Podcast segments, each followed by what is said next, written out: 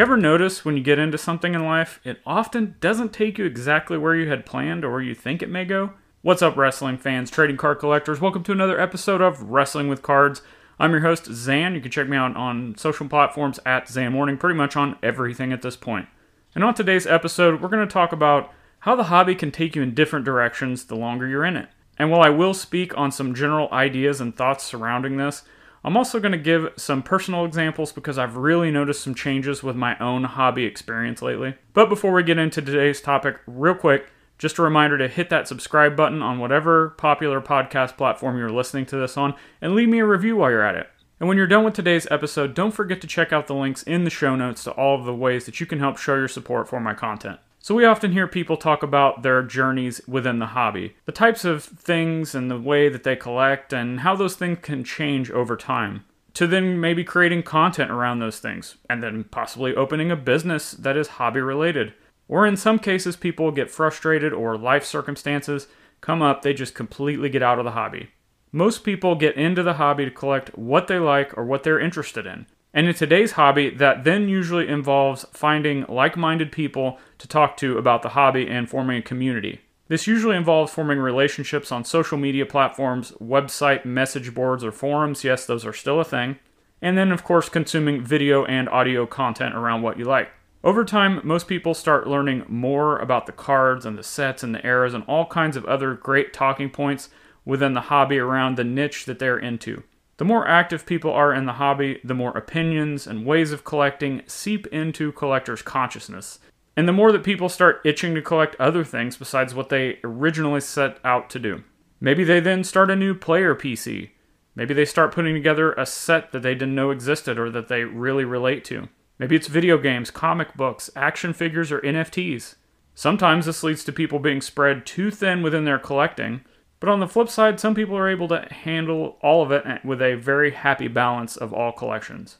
Sometimes this leads to people criticizing you and accusing you of, quote, pumping and dumping just because you've changed your mind about something, or again, life circumstances. And sometimes it's just time to start something fresh in your collection, whatever you deem necessary, whatever that may be.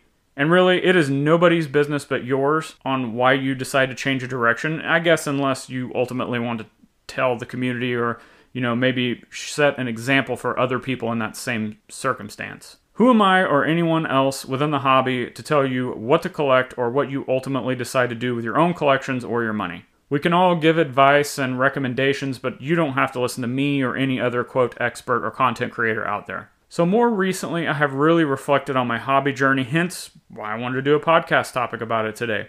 While I've always been a collector of things my whole life, it's always been an evolving process of changes and directions. From buying and flipping random things to build up a collection, to then just deciding I completely want out of that collection and then moving that money into other collections to start something new. Rinse and repeat. Trying my hardest not to spend real life working money to pay the bills on the actual hobby. But then sometimes I find myself just wanting to take what money, time, and effort I have in the hobby and just redirecting it. Here's what I mean when I first got really back into the hobby hardcore, again, I've been a collector my whole life and I've always been buying packs or blasters here and there, but to be completely honest, I think I've said this before, I wasn't like hardcore into cards until probably 2018.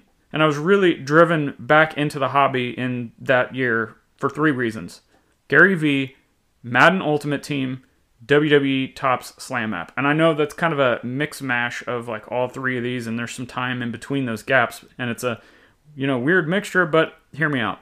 Gary Vee, of course, showed us how to make money out of nothing with his videos, garage selling, talking about cards.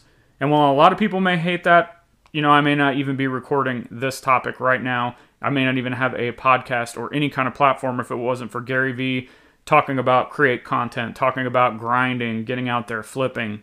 And what he was saying, I was already doing in Madden Ultimate Team. Yes, the video game Madden, where you can build your ultimate team based on cards that are the actual players in the game. I was flipping low end cards on the marketplace to then fund my actual ultimate team, so I didn't have to spend any actual real money on a video game. But I was still having a blast, and I had a competitive team. And then later that led into the Topps Slam app.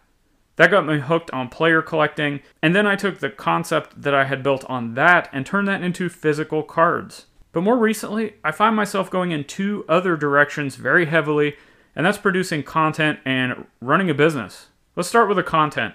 I didn't start making it because I'm a knower of all, God's gift to the hobby, the quote, expert of everything. And nor do I have the best collection in the world. I probably will never have the best collection in the world.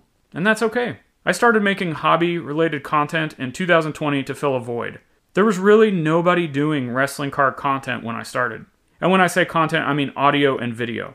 People have been writing on message boards and conversing about wrestling cards on social media for years now. And while there may have been some content creators mentioning wrestling cards occasionally on their platforms, again, there was no dedicated channel or podcast at the time that I started all of this. So, yeah, I'm the first one, but does that mean I'm the king? Absolutely not. Now we have a few more content creators out there talking about wrestling cards, and that's fantastic, but in my opinion, we still need more. So, again, call to action if you're out there and you've ever considered starting any kind of platform, be it written word, video, audio, no matter what it is, if you want to talk about wrestling cards, just start. Today, start it. And also, creating content is really fun and a creative outlet for me. I've always been into creating things, whether it's dabbling in music or curating playlists or editing. And then when I could take wrestling cards and kind of tie that together with the creation aspect and building in a community of collectors to talk about these things, it's very fulfilling. Now, on to the running the business part. I've talked numerous times about my eBay store. Quick plug if you want to check out what I've got for sale. Lots of variety, lots of low end stuff. Happy to make deals, built in store discounts. Check the show notes in this podcast when you're done listening. But I've been on eBay since 2006, even though I didn't actually start taking it seriously until about 2019 or so. And since then, I've tested numerous ways to sell things slabs, lots, completed sets, toys that I've, you know, garage sale finds, lots of random stuff to then just buy more cards. But cards just seem to be something that are continuing to bring me more joy as I put them in my eBay store. And sure, eBay standard envelope shipping has been a blessing from a cost saving perspective, but I just love cards, cards of any kind. I like buying bulk lots and collections and sorting all of those out and taking pictures, listing, shipping. I love working on my spreadsheets, entering sales and the costs of things. I just love the whole process. I love the mundane parts of it that most people don't want any part of because they, quote, don't have enough time. And the more and more that I do this, the more and more that I list, ship, and sell, the more that I scale up, the more it's becoming a full time job, and the more that I absolutely love it. And you may be asking, how do you love getting rid of cards if you like the cards so much?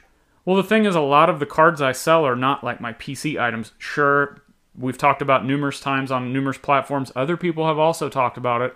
Sometimes it's just time to move on from your PC items, and that's okay. Switching directions, I spoke about that. That's what this whole podcast is about. But many of the things I'm selling are bulk, you know, junk wax era sports or bulk wrestling, and it's fun for me to get in new products that maybe I'm not buying into breaks on because they don't have cross cards or anything else that I'm interested in. And it's fun to go back and revisit my childhood within the junk wax cards, you know, flipping through the baseball and basketball and football. I don't collect that stuff, but as I'm able to sort it and view it and, you know, flip through the cards in my hands, it's very enjoyable. So I'm able to physically enjoy the cards while also physically enjoying the monetary aspect of, you know, selling those and getting the money for it, which then is either used to pay bills or flipped back into Wrestling All Stars autographs or signings at conventions or mainly the Karrion Cross Super Collection.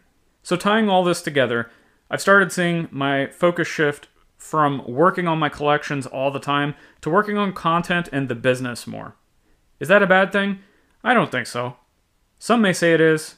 Some may accuse me of not being a true collector, which, whatever. It's just that when I wanted to get back into the hobby hardcore in 2018, as I spoke of, I didn't envision myself doing any of this. I had no idea I would turn into a content creator around wrestling cards. I had no intentions of ramping up my eBay store at that point, and now again, it's become a full time job. And honestly, I didn't plan to get into the cards that I have or curate the collection that I have. I have no business owning some of the cards that I have, and again, when I set out to start collecting again hardcore, I didn't envision some of these cards in my collection being in my collection. The longer you're in it, you find out that the hobby will definitely take you in unexpected places at unexpected times. But you know what? I love every second of it. Has your journey in the hobby shifted over time? I'd love to hear about it.